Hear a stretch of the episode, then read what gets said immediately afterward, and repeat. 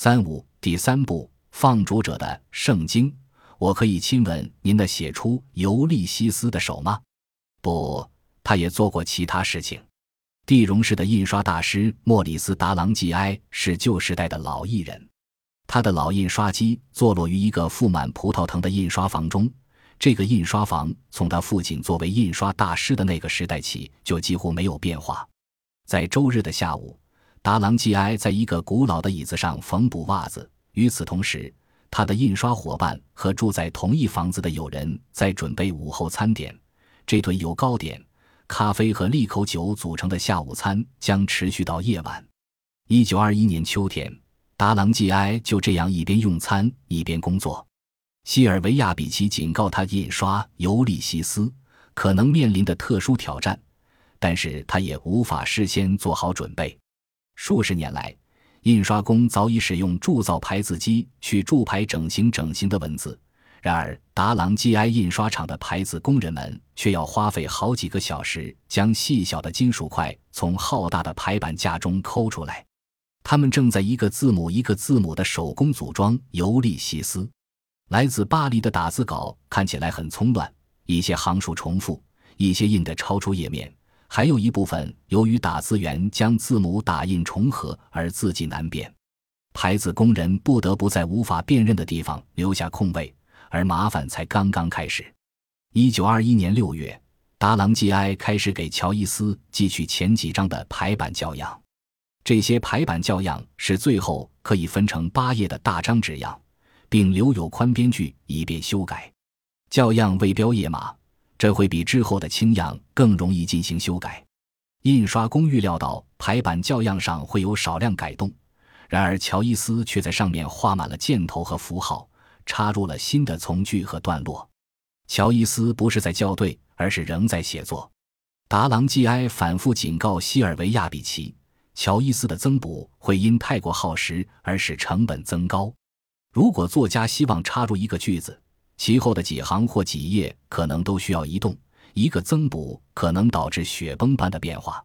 达朗基埃开始寄来更多的排版校样，而非印样。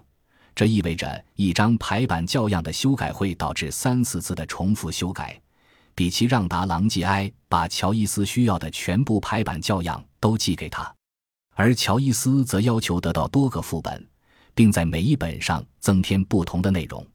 排字工人早乔伊斯一步，开始在行页间和段落底部插入空白打字空间，以便乔伊斯能够在排版草稿的有限空间内完成增补，而不是溢出到另外一页和正文混合在一起。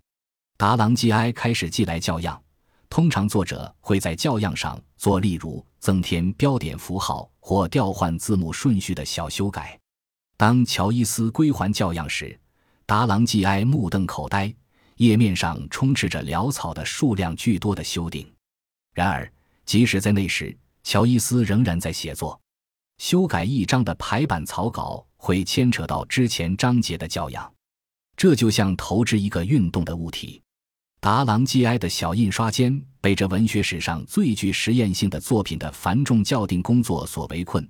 那些组装《尤利西斯》的排版工人甚至都不会说英文，不断攀升的成本让达朗吉埃焦虑。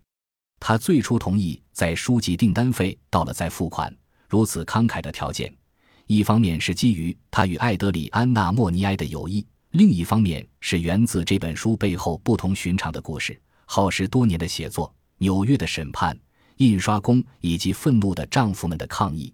达朗季埃对这本书多舛的经历充满好奇，也对这位美国女性对他的热爱和奉献感到好奇。然而，他并不准备成为这一创造过程的一份子。十二月，达朗吉埃索要五千法郎，这已经超过莎士比亚书店每个月的通常收入。但是在维弗小姐的帮助下，比奇支付了这一金额。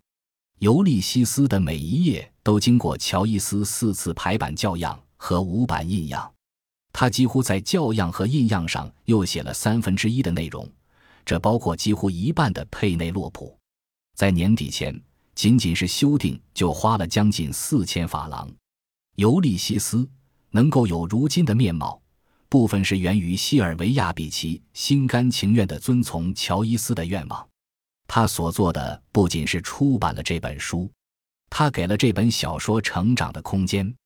娜拉向朋友抱怨这些修订，他为此狂热，修订起来没完没了。乔伊斯的要求越来越不合理，他要求封面底色为纯蓝色，上面印着白色字母，并且那种蓝色要和希腊国旗一致。达朗季埃不得不去德国寻找这种蓝色。乔伊斯直到一月三十一号才寄来了小说最后的印样。为了信守对西尔维亚比奇的诺言。达朗基埃不得不在两天内重新排版和印刷最后两章内容。当达朗基埃印刷厂所做的最为艰辛费力的工作接近尾声时，达朗基埃收到了来自巴黎的电报：乔伊斯先生希望再加上一个词。一九二年二月二日清晨，西尔维亚比奇前往里昂火车站，在蒂荣巴黎特快列车站台上等待火车进站。车厢门打开后。他看见售票员拿着一个大包裹，艰难地穿过早晨匆忙的旅客。那天早上稍晚时刻，当乔伊斯打开公寓大门，西尔维亚比奇自豪地站在他的面前，带着生日礼物——最先印好的两本《尤利西斯》。比奇将一套《尤利西斯》放到莎士比亚书店的玻璃橱窗中。由于报纸对这本即将发行的小说进行了报道，有关乔伊斯的《尤利西斯》。终于到来的消息迅速流传。第二天早晨，一群人挤在橱窗前，凝视着那本巨著。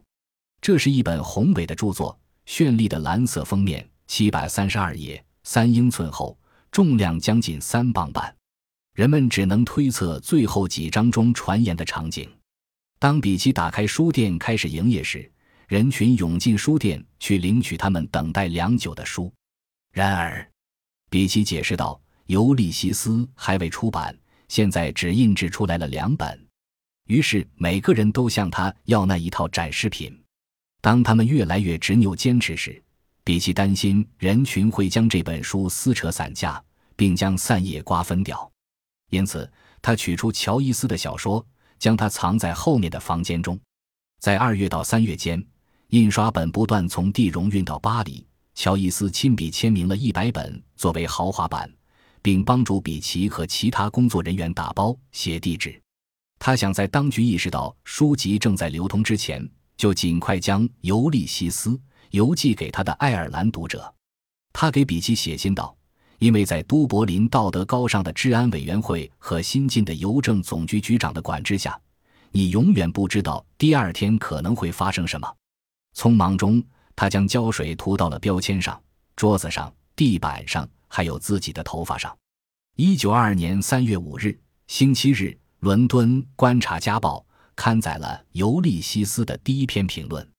西斯利·赫德尔斯顿评论道：“詹姆斯·乔伊斯先生是一个天才。按普通标准，这本书在所有文学中是最恶俗的。然而，这种淫秽却有一种美感，将灵魂拧出一丝同情。”接下来的六个星期，保持着静寂。直到《民族与雅典娜报》上出现一篇评论，说乔伊斯如赫拉克勒斯般充满力量，追求自由。但是评论者也有很多担忧。据米德尔顿·莫里称，尤利西斯是一个半疯状态的天才，异常的自我撕裂。